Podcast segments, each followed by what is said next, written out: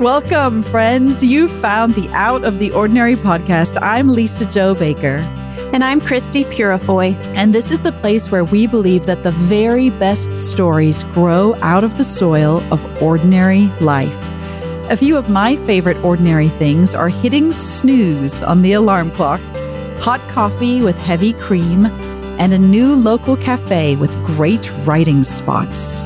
Lisa-Jo, I love wrapping up in a cozy cardigan going for long walks on cold afternoons, and warming up around a real fire. All right, friends, here's today's conversation. Get comfy. Here we go. Christy, I've got tired eyes this morning and a cup of coffee in my hand, not tea. oh, wow. I had to go for the hard stuff this morning.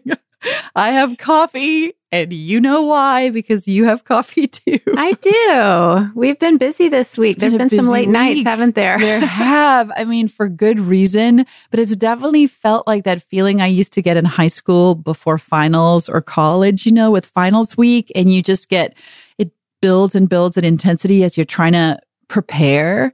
And for anybody who listened to our episode last week, you know, last week we delivered you half of what we've been planning for you, which is a care package called Paper and String that comes into the world February 1st, the first edition, and it'll be coming out monthly. It's a care package from the Black Barn at Maplehurst. So when we look out the windows and we see the Black Barn, we've always said we wanted to gather people at the barn. And so many people have said they wish they could come, but not everybody can come in person. And we didn't ever want the Black Barn to feel like something that was out of reach. We wanted to find a way to bring it to you. And so half of that has been this lovely care package, a digital care package that will come out every month from the Black Barn at Maplehurst. And it has these five little mini packages inside of it that you'll be able to unwrap. And our mini packages within the package are categories called read, listen, taste, grow, and gather. And the idea is that every month you will have these five mini packages to unwrap and that we hope will feed all of your senses, that you will get to experience in your own home a little slice of the black barn that's just come to sit down next to you on the sofa or spend time with you in the living room or gather with you and your friends, that you won't feel like you have to up and come all the way to Pennsylvania, but instead we'll send you a the care package on the road. If you listened to last week's episode, and if you haven't, you should go back because we talk about the South African word called padkos, which means food for the journey or food for the road, which is what we hope this digital package, paper and string, will feel like to you. But it's just half the equation. Half the story is the care package that we want to bring to you, but the other half is the barn itself. Mm-hmm, that's right. The other half is community, a word that we I think, use a lot here on the podcast, and you'll see it in Paper and String. Paper and String is the offering, the artistic creation of a community. So it doesn't just include elements that Lisa-Jo and I have written or uh, created for you. It has that, but it also has creative offerings from others in our community. So it's about community but I feel like I want to tell some stories maybe here in the podcast to help us unpack that idea of community because I know, Lisa-Jo, that I have had over the years, I've learned a lot about what that word even means and why it matters for my life. I think for a long time, I thought it meant friendship. And right. it certainly involves friendship. and right this podcast is so much about friendship. Our conversations are rooted in our two decades of friendship. So, community involves friendship, but community and friendship aren't equivalent. Community, um, I think, is maybe a bigger circle or something that, you know, there's overlap, but community is more. So, goodness, how to tell this story, what I have learned about community. Okay, community let me let me go back. Let me rewind a bit. And many of our listeners know I've often told stories about the time before we moved here to this farmhouse in Pennsylvania. The time before we moved to Maplehurst, we were um, living in Florida, and we were just there a short while. And it was a season for us of not having community, and so it was a season of loneliness. I didn't have many friends then, and I felt that lack of relationship very intensely. And it was in that time that I started to dream about moving to some other place and cultivating a place that in some way could be about community. I just, that word was lodged in my heart.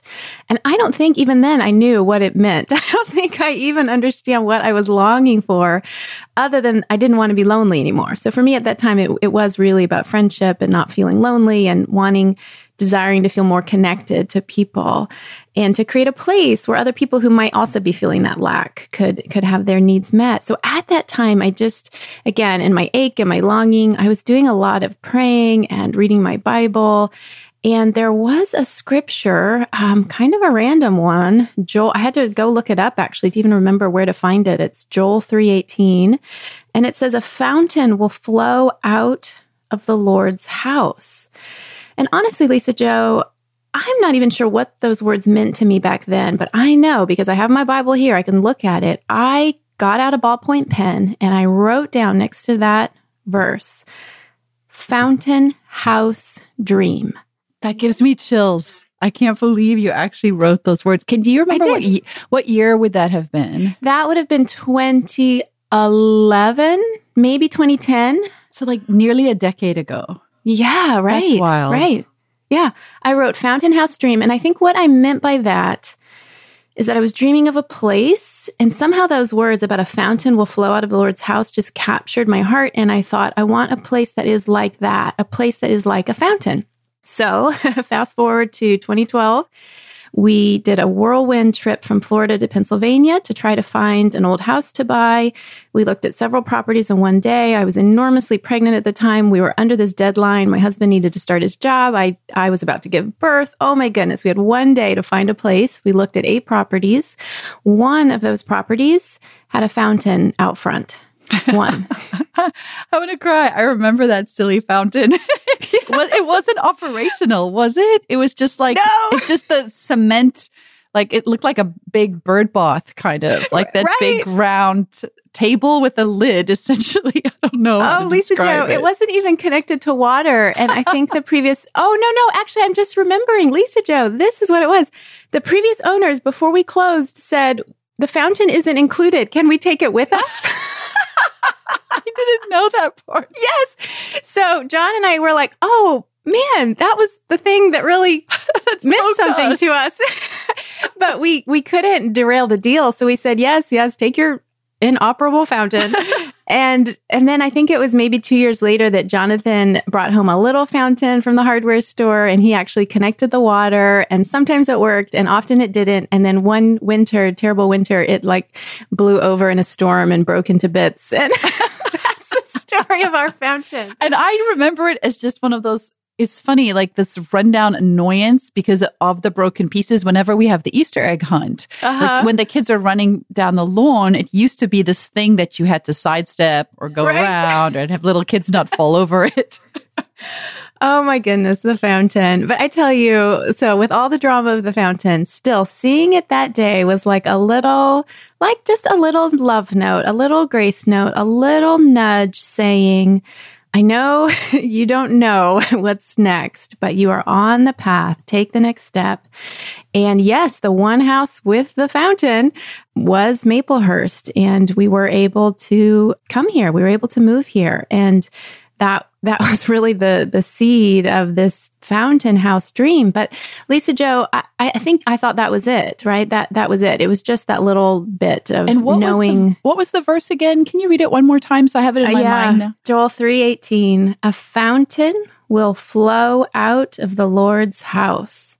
And at first you thought it was just about finding like Finding identifying the, the, property, not exactly. beyond that. Isn't that interesting how yeah. often, I mean, that is the history of the scriptures, how often we think what God promises is for us. Mm-hmm. So like you identified this as, as like, yes. oh, look, it's my house because here's yes. my fountain. How interesting yes. that God has now slowly grown your perception so much beyond. Oh, that's so true. Because I, I, yes, I thought this is refreshment I would receive. This is a mm. place that would meet my needs for relationship and community and connection. I think I began, my, my vision began to take that first shift away from just me and the personal. Maybe it was a year or so later, I was um, going for a walk in the neighborhood that surrounds our home. And I really feel like it was one of the first times where I recognized that once you um, sort of step down into the neighborhood and walk on the sidewalks and the trails, that you're much lower.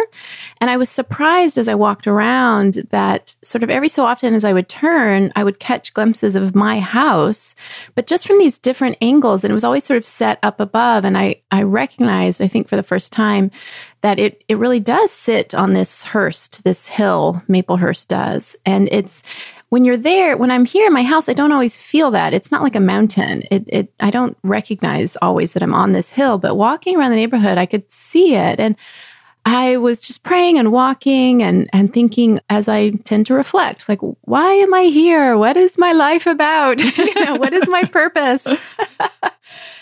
And all of a sudden, it was like I could see my house up there, and I felt like I could see streams of water like flowing from the house down into the neighborhood. And again, as we do, we try to, you know, categorize these things and understand these things. And I just thought, oh, okay, I need to reach out to my neighbors. You know, I need to get more connected to the people around me. And I think that was part of it. That was the next step. But oh, Lisa Jo, this week, as you and I prepare to, with others, take new steps in cultivating a place for community, I'm remembering that fountain house dream. I'm remembering that scripture. I'm remembering that image I saw of water flowing out of this house. And here's why I'm telling this story. I live in a special place, but we all live in special places. We all live in places made by God, where we have been planted by God.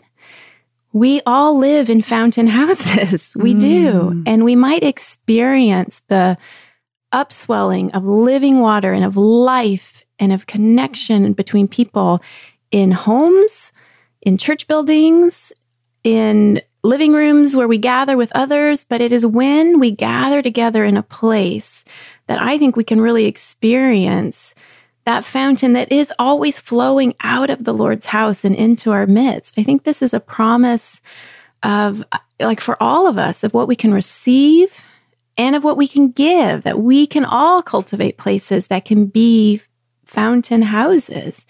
So when you and I, and we're about to, to really share some things about our heart and our vision for the Black Barn here at Maplehurst, when we talk about this place and what we want to cultivate here and how we hope it flows into the lives of others, I think what we're saying is that we hope people will be refreshed in ways here so that they can go and cultivate their own mm. fountain places, right? So community then isn't just about friendship. It isn't yes. just this is a great hell we have a place to hang out and have right. fun. It is that. It is. I mean, you and I hang out here, right? We hang out in the barn. we, we have a like good time. That it's a lot of fun. But community is something, I don't know, like deep water. It is when we gather together, we're able to receive life and abundant life in our midst in ways that I'm going to be honest, sometimes is not fun. Sometimes it's uncomfortable. Mm. Sometimes we're just, we're serving and it feels like sacrifice. Sometimes we're being refined or shaped in ways by relationship that um, might be harder. But even though I'm using words like hard or refining, let me tell you, it is so good mm. and so necessary. And it is life. Like it, it's, it, it's life giving. Does that make sense at all? Yeah. I think, you know, the difference between the words friendship and community, sometimes friendship, I think, can have a hidden meaning that implies it's for me somehow. Mm-hmm. You know, mm. people will say things like, I don't have friends, or I reached out to them, but they didn't get back to me, or invited mm-hmm. people, they didn't come, or why doesn't anybody include me? Friendship is tends to be a me focused word. I don't know that mm-hmm. that it's intended that way in the Bible, but I do think it's how we use it. Mm. And there's something about community that forces a shift where now it isn't just me as the center of that word. Community recognizes now there's more, more even than just one. There are mm-hmm. many others where I'm not at the center anymore. And when we've, when from the beginning of this podcast, our, our desire has never been that the Black Barn at Maplehurst would be the center. Yeah. But instead, that it would be a gathering point. Mm-hmm. And our hope with paper and string, and now the community offering that comes with it, is that we would invite you into something to help you experience it and feel encouraged, but then to look around your own life and say, okay, what does that look like here? This idea of being a fountain into the lives of others. That is the heart of community. And you can have a fountain house, whether you live in an apartment or a small rental house, or you're yeah. overseas and you're living in a tiny apartment that the church has given you, if you're mm-hmm. missionary family like we knew, or you're living in a tiny flat in the back of your parents' house, which I've done in the past as well. Maybe you've never owned a home ever. I had never owned a house until Peter and I had been married for 17 years. We never owned a home. But everywhere we have lived, we have experienced what it means to say we are going to offer community here.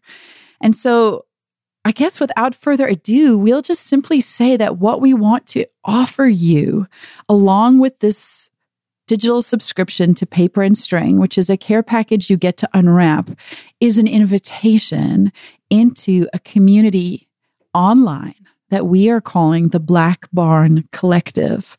And I like the word collective because it has that same communal feel. It's not just yes. about Christy. It's not about me. It's not about her husband, John, or my husband, Pete, or even the artists who are creating paper and string. It's about us. Mm-hmm. It's about a collective of us who recognize that art and words and music and food and growing living things and gathering that these things are important, but we also acknowledge that we don't want to open them just individually by ourselves in our own homes.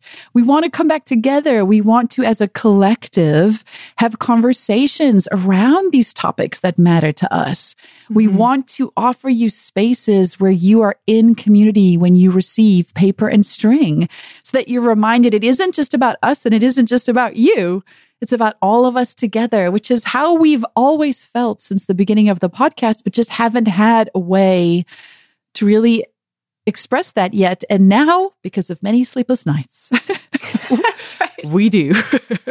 that's right. Essentially, we're opening the doors for everyone who subscribes in February to Paper and String. In Paper and String, you'll you'll have the instructions to join us in a virtual black barn essentially and it's something that I feel like the idea has always been there for me. Every time I would invite people to the actual barn, often people would respond and say, Oh my goodness, I wish I could come, but I live so far or I'm busy that day. And I always felt like there was some invitation for me in that, that somehow would God make a way that I could create a place for even those people who don't live here near me in Pennsylvania. So always there was this idea could there be some sort of virtual barn? But I'll be honest with you, Lisa Jo, the only context I had for that was like Facebook groups. Mm-hmm. And I'm just going to be honest, I don't love Facebook. It's a kind of noisy place and I do use it and I appreciate the connections I have with some family and friends there, but um, it's not a place I necessarily look forward to visiting. right. Yeah. And we wanted to offer a space too that felt set apart in a way. Yes. I think one of the things I love about visiting the actual Black Barn at Maplehurst is that's the feeling you get that you are taking a moment to pause and step outside of your daily rhythms, your daily routines, any of the chaos that feels like it's in your mind. You are you're doing that thing we've talked about in previous episodes. There's a camp we used to go to as kids called Cyara, C Y A R A, and it comes from a verse in the book of Mark where Jesus invites his disciples to come ye apart and rest a while. Mm. And Maplehurst and the Black Barn have always offered that to travelers, to neighbors, to friends, to you know, mm. family to come apart and rest a while. And so when we were thinking about how do we offer that experience to everyone, not just the people who could happen to travel there in person, how do we offer that to everybody? We knew we wanted to offer it in a way that felt like you were a part, that you weren't just in the middle of your Facebook scroll, you know, in between recipes and somebody's political rant and photos from the trip. We didn't want to then have the black barn like right in the middle of that. Yeah. We wanted you to feel like you actually took a step out of your mm-hmm. normal rhythm and you opened the door and you went into a space that felt quieter and more reflective. And, you know, if you're listening now, you've maybe been following along my journey. I am now nearly three full months off social media, which is crazy to me to think about. And I was doing research this past week about establishing habits. How long does it take to establish a new habit? Because one of the reasons I had gotten off social is I realized after a decade in that space, I had just developed some unhealthy habits. And I think we all struggle with that. And I mean, the most common ones I hear people talk about all the time, and it was me too, is the waking up in the morning and just scrolling through social media or if I'm at a doctor's appointment or anywhere I'm waiting, the instinct just to pick up your phone and scroll. And the problem with that is it can bleed into your life when you're at home. You know, now I'm going to start a work project, but let me just check in quickly and see what's happening on Facebook. And then 40 minutes have gone by and what, yeah. have, what have I done with that time? and I realized I was filling up my life not with community, not with friendship, but essentially with distraction. Mm-hmm. And it mm-hmm. was a habit that I didn't know how to break without some drastic steps. And so I stepped off of social media, all of it. And it's been nearly three months. And I was doing this really interesting research that, you know, when if you look, if you just Google, how long does it take to start a new habit? The most of the people think it takes around 21 days is this understanding, this belief. But what's interesting about that is it's actually a fallacy. Um, mm. It's it's longer than that. So 21 days originated, of course, with a story, right? I love that. Back in the 1950s, there was a plastic surgeon, and his name was Dr. Maltz. And he observed that when he had done plastic surgery on patients, so like say now they have a new nose or chin or whatever it is, it was actually quite shocking to them to see themselves in the mirror, this new feature on their face. And so he started paying attention to how long it took before they could see themselves in the mirror without having a surprise or a negative reaction. Hmm. And he paid the same attention to patients of his who were amputees. So because he was a plastic surgeon, he worked with patients who might need to have an amputation. And he talked about how patients would sense what they called a phantom limb we all know what that is, right? That idea where they think their arm is still there. And it took them about 21 days before they adjusted to the fact that they had a, a, missing limb, or if they had had plastic surgery, till they adjusted to whatever the new nose or cheekbones or chin, whatever it was. 21 days he is, is about the time he noticed it took them to adjust. And what's interesting is that in 1960, he actually published a quote about this on this behavior change. And he had a book called, I don't even know if I'm pronouncing this right, Psycho Cybernetics. and it went on to sell like 30 million copies. Whoa. Yeah. And in this book, he talks about this how he's noticed it takes a minimum of 21 days for people to adjust to some new physical attributes to do with their body. That book is the source now of every other self help guru has quoted this number 21 mm. days. But what's interesting is that in London, University College London, in a study published in the European Journal of Social Psychology, a psychology researcher, it's a woman, her name is Philippa Lally, they did a study to determine if that's accurate, this 21 days number. And what they discovered is two interesting things. Number one, this initial doctor, Dr. Maltz, he had said a minimum of 21 days was required for these patients. And he had also said, based on his own behavior, like with himself, so he started looking at his own habits, it took him about 21 days. But he hadn't done like hard scientific data research. Mm. He was basing it on just his own casual observations. And he had said a minimum of 21 mm. days. Okay. That wasn't like the hard and fast number. So when these psychology researchers did a study to determine how long it actually takes to form a habit, they studied the habits of 96 people over a 12 week period. And what they discovered so interesting is that on average, it actually takes more than two months before mm. a new mm. habit becomes automatic. 66 days, if you want to be exact, is what wow. they said. Not 21, but 66. And for some people, it'll take longer, up to four to six months. But wow. two months is what they say from a scientific point of view. Okay, Lisa-Jo, where are you going with all of this? I thought we were talking community. So I've been off social media now for 84 days. I've ah. passed the 66 day mark. So I'm quite pleased with myself. And so I can say I have both broken the habit of mindless scrolling on Instagram and I feel like I've accomplished a new habit where when it comes to what do I do with that downtime, either I don't mindlessly reach for my phone anymore. Now I have books that I'm trying to work my way through, projects that I'm doing, people I know I need to call and connect with. There's now a new rhythm in my brain that has rewired. Hmm. Okay. I tell you all of that to explain why it felt important to us to have a community like this not to be connected to social media. We do not want to be part of the mindless scroll that happens. Mm-hmm. We don't want to feed into any habits of yours that all of us struggle with. So I'm not pointing fingers here, but we just don't want to feed into that cultural force field of mm. social media. We want to offer you a place to come ye apart and rest a while, a place mm-hmm. that's removed from some of those difficult habits to break, and a place that offers a gathering that when you step into that place, your mindset is reminding you, oh, I'm not on social media right now. This isn't part of my daily scroll. This is a new place. I've stepped through the door into something else. Okay, so get to the point, Lisa-Jo. What is it? How do you how do you host a community apart from social media? So it's not a blog. I'm going to let Christy say what it is because Christy, who is sort of the less technical one of this partnership, is the one who discovered this platform that we're so excited about. That's right, Lisa-Jo. I think I just started Googling in desperation online alternatives to Facebook groups. And I found a platform called Mighty Networks. And essentially, what it does is it provides the infrastructure to serve groups, people who want to connect online, who want to have a digital virtual gathering space, but want to do it privately, want to do it in a quiet, set apart way. And so using Mighty Networks, which you know, they have a website, they have an app. So now I have their app on my phone. We have created a place on their network called the Black Barn Collective.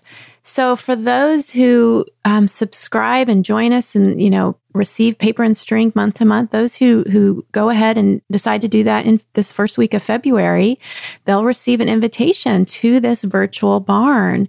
And our hope is that because it is separate from social media, because it does take you have to remember it's there. You have to remember, oh yeah, I could go to the barn. you know, you have to remember to to either sit down at your computer and go to the web page or open your phone and, and click on the app and step into the Black Barn Collective. It takes a little bit more intentionality that when we do show up in that space, we will show up in ways that I think and hope and pray will um, naturally facilitate community, but also and here I'm just going to admit, we are calling this the beta Black Barn Collective. We're learning. We are learning. I still have so many questions about how it will actually work and oh my goodness, we'll we'll, you know, we'll grow and learn together. But in this beta group, we do have a lot of ideas about um, ways to structure the community or things we could offer there that we hope would make it more than more than just a place to come and chat about the podcast and talk about what you read in paper and string or the recipe that was in paper and string and you tried it and here's your picture. You know, it, it will be that. Absolutely. But could it also be a community that is a fountain, a community that refreshes, that fills us up, that shapes us, that transforms us? I mean, think about water, Lisa-Jo. We think of it as this like, fluid nothing, right? It's weak. Oh my goodness. Water is one of the strongest forces on the planet. It carves out canyons. I mean, think of the Grand Canyon carved out by a river.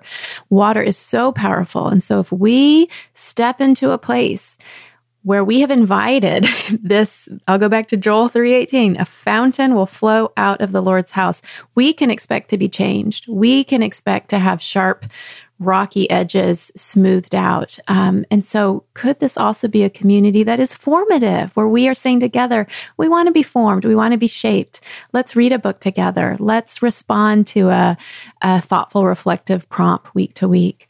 Um, so we're, we're, yeah we're thinking about ways to be intentional in that space um, and we're excited for those who will sense that this invitation is for them and who will step into that place with us we hope you'll think of it a little bit like a social media silent retreat. a place to come apart from the chaos that's constantly just rushing by all of us on a daily basis for deliberate reflection. And part of what we hope to offer there are really elements that have to do with creativity, art, both the written word, the spoken word, um, art that you, you know, see, like paint and sculpture and music, recipes, gardening, growing, gathering. Um, but also, we hope to offer a form of spiritual direction, a place where we really ask intentional questions, where we reflect on our lives, where we do the kind of work Christy and I have been trying to share week by week here with you all, but in a more intentional, deeper way. We hope we dig deep roots. We hope we plant new seeds, but we also hope we inspire you to go and build your own black barn. Essentially, right? That you look around your lives at the people in it and what you have to offer to your community. That it isn't something you have to just receive from us, but that you'd be inspired to go and do likewise where you are. And I was looking at some of the reviews on the podcast recently and we're so struck by this beautiful one that was sent in by, it says, by mom of three, which immediately my mm-hmm. heart resonates. But she wrote something that really struck me about the podcast and that I hope we really offer at the Black Barn Collective. She says, Every Wednesday, the first notes of the Out of the Ordinary podcast reach my ears as I pull out of my boys' school. The stories and conversation between Lisa-Jo and Christie are my companions on my long drive to work.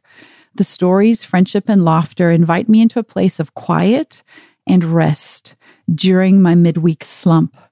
I have been a listener from day one and will continue to be for many years to come. And I love that the podcast already feels that way, that it invites you into a place of quiet and rest. But it only comes out once a week. And the hope with Black Barn Collective is it will be a place always available to you for mm-hmm. quiet and rest, for reflection, for introspection, um, and for inspiration. And so we're calling it beta because we are discovering what it is along with you. And so it will only be open to new members for the first week of February. That's it. Mm-hmm. And you know what? We're not going to have a big marketing drive or an advertising push because we are mm-hmm. quite comfortable with it starting small. Yeah. We like small things. And so if a small community join us, that'd be just right for, for us, yeah, I think. okay. But yes, seven days only. So by the time you're driving in your car listening to this or putting away the dishes or folding laundry or in between projects at work, you only have a few days left before it closes this Saturday again. So if you haven't yet, you're going to want to go to the link in our show notes and you can go to blackbarncollective.com slash paper and string. And you'll see all the information. A lot of what we've shared is shared over there and you can click through and we're happy to share with you without any kind of excuse or embarrassment. But there's a fee attached to this. It's very, very small, but it allows us to cover the really the virtual equivalent of the brick and mortar of a, of, mm-hmm. a of a barn. It allows us to um, make sure that the hosting expenses are covered and the email delivery system, but it's only a small fee of $5.99 a month. The other thing about that fee, Lisa-Jo, is that so even if the being a part of the collective or being in an online community isn't for you, everyone month to month can subscribe to Paper and String. I mean, that care package we send, we create it with love and we send it out with love, and we hope many people will receive that. So for five ninety nine a month, even if um, the collective isn't for you, you can receive Paper and String and know that those few dollars every month are supporting the creative work of some phenomenal, faithful artists and placemakers and creatives who are a part of the collective who will be sharing their gifts through paper and string. So, to be honest, Lisa-Jo, there is actually no part of me that would want to be able to give this away for free, only because, let me explain. I think it's a wonderful thing to participate in creativity, to participate in the arts, to participate in ministry by saying, "I'm going to give something towards your work." So you're a you're a um, an illustrator, you're a designer, you are a writer, and I appreciate your offerings, and so I will help support you in that. And this to me feels like a really fun and accessible and easy way to do that to you know for a few dollars a month to do that to support um, the work of some really incredible people. So that's that's a part of it too. I think you get a lot for 5.99 and, and those people are not us. it's not like we are these Right. artists we're talking up. There's a large community that's all contributing to paper and string to make it beautiful and meaningful to all of you. And we want to be sure we honor their gifts. Mhm. And let me be clear too that 599 isn't for participating in the community. That's just for paper and string. This month as a free bonus, you get entry into the Black Barn Collective. So that is something we're offering really as a gift apart from the subscription to paper and string to come in then and join the community. The Black Barn Collective is what we're calling it. So as people who are creatives who have been in really the online space for a decade, creating content essentially just to gift to our listeners, to our blog readers, Mhm. to our email subscribers. It is always a strange thing to make a shift where we say we're actually going to charge for something now. Mhm. But I think for anyone who does meaningful work, you realize just because the work has meaning doesn't mean now it should be considered sometimes as we do in faith circles we think well that's ministry. We shouldn't we shouldn't attach any dollar value to that. And I mm-hmm. think we're learning to get over that and to realize it's important to acknowledge that meaningful work has to be paid for somehow. so if we Mhm. want to offer something that's beautiful and meaningful and we want to invite in spiritual directors to come and help guide the community, we want to tell them, listen, we honor you and your families because we want to be able to support your work in tangible ways to do with your bank account. So that's probably more than you expected to hear from us today, but we have actually had quite a lot of questions when we had our bonus episode for Christmas and when we started talking about paper and string. A lot of people asked, and I have to say in very kind ways, curious, kind listeners wanted to understand why there's a price attached to what we're offering now. Now, listen, the podcast will continue to be free. Um, you'll get a Mhm. lot of content over here always. But if we want to go deeper in more meaningful ways, the way we think our community wants, then we need to actually be able to find ways to pay for that to happen. And so this is just our really frank way of explaining some of the behind the scenes as we think about going forward. And I guess on that note, I'll mention 599 is an intro price for people who start with us this month. I don't know. We haven't decided yet if it'll stay there. I think the Right. chance is as we dig deeper into how we serve that community, that price might increase in order to allow us to serve you in wider ways in that community. But Mhm. here we are. First month of subscriptions is $5.99 and free entry into the collective with us. I feel like we've said this a few times on the podcast, Lisa-Jo, and I'm really excited to say it in a new way today. Just tell our listeners, see you, not only see you at the Black Barn, but see you at the virtual Black Barn, I see like you at that. the Black Barn Collective, see you in the pages of Paper and String. I love that now there are all these places where we really will have a chance to connect with uh, this community that is growing up around the podcast and, and the other things we offer. So, wow, see you at the Black Barn. Yep, just click through now. Click the link in the show notes. It is easy peasy to come on in, sign up. We can't wait to meet you there. If you enjoyed today's conversation, won't you take a moment right now, open up that podcast app and look for the subscribe button right next to our podcast profile image. And we think this podcast is best enjoyed with friends. So tell a friend. Click share episode in your podcast app and send a friend our link.